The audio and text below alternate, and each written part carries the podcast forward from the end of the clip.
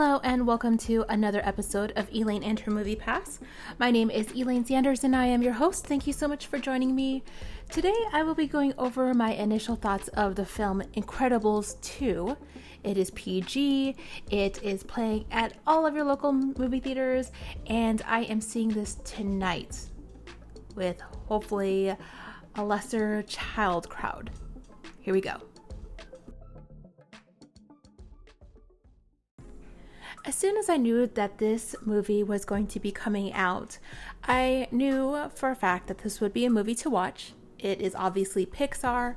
I love Pixar movies, and it's even better when you have a movie pass so you can watch these films. I know that uh, for a few of these, I I had to wait until I saw them on Netflix, like Frozen.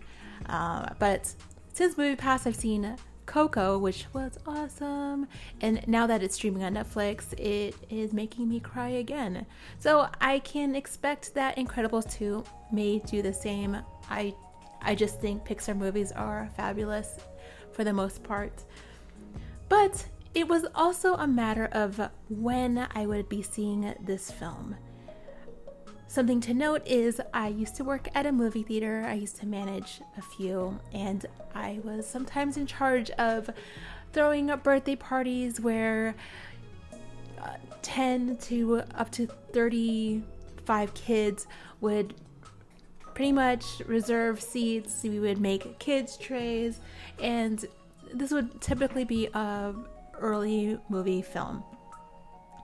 Now that I'm older, now that I'm not working at a movie theater, I just prefer not to uh, deal with the spontaneity of children and maybe potentially their um, impatience in viewing films.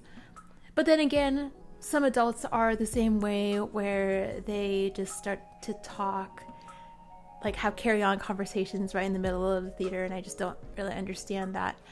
But I think more so kids are pure in that way and they don't really know um, exactly what the movie etiquette is like. So, once again, I'm just gonna try to avoid that at all costs. I'm watching a super later show.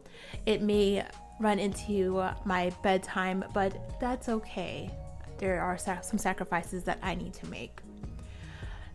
As far as the reviews are concerned on Rotten Tomatoes, it is certified fresh, and also on the audience score, it is also very um, applauded by its audience. So I am very much looking forward to this film.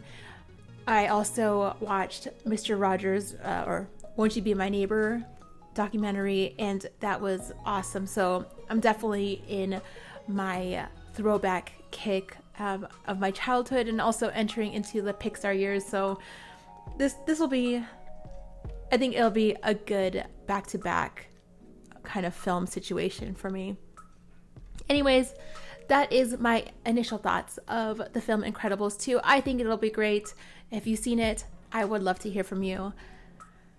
This is Elaine and her movie pass. My name is Elaine Sanders. Feel free to subscribe and hit that five star rating, and I will talk to you soon.